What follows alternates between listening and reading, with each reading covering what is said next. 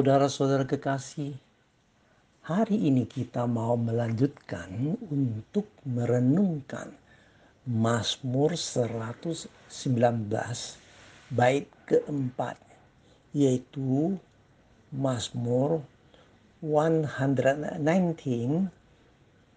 verses 41 to 48. Mazmur 119 terus menerus mengingatkan kita bahwa betapa penting dan indahnya firman Tuhan. Bait ini memaparkan firman Tuhan adalah satu-satunya pengharapan manusia. Semua pengharapan manusia adalah sia-sia karena tidak bernilai kekal. Hanyalah firman Tuhan memberi nilai kekal dalam kehidupan. Firman Tuhan memberi anugerah keselamatan dan firman Tuhan memperlengkapi kita supaya kita mampu menjadi saksi Tuhan di dunia ini.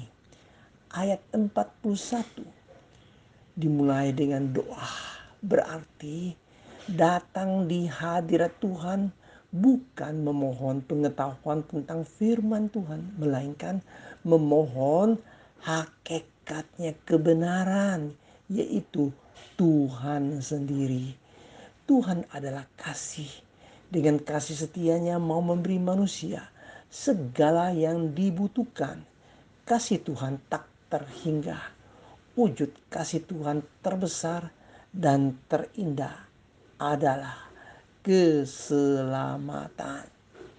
Orang yang sudah diselamatkan baru bisa memberi jawab kepada orang yang mencela dia. Ini tercatat di ayat 42. Cara menjawab pasti bukan dengan cara emosional. Bila orang mencelah kita, dibalas dengan mencelah pula.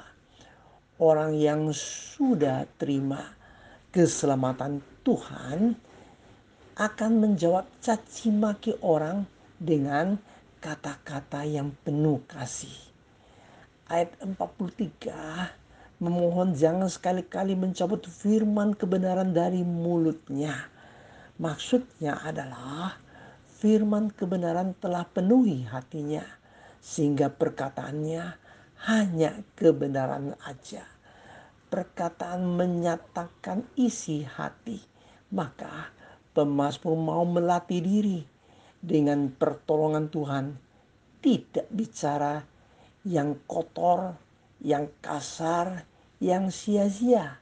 Sudah pasti tidak bergosip. Karena panggilannya adalah bersaksi tentang kebenaran dan keselamatan. Hal yang indah ini jangan sekali aja, tetapi terus menerus. Maka di ayat 44 berjanji mau pegang Taurat Tuhan senantiasa untuk seterusnya dan selama-lamanya.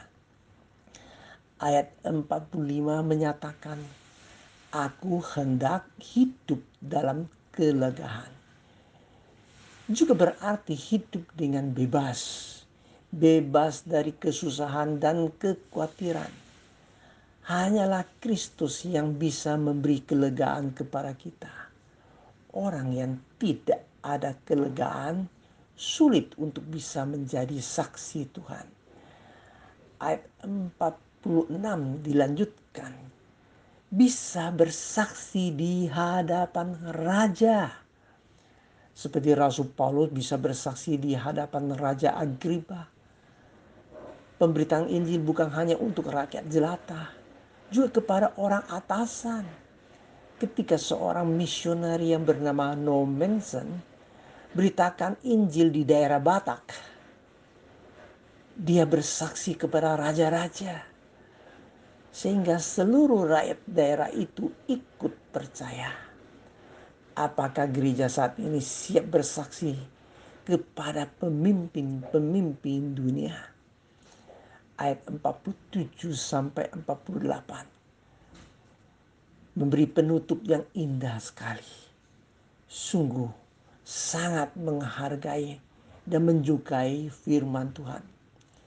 Ada dua kali mengatakan perintah-perintah Tuhan yang ku cintai.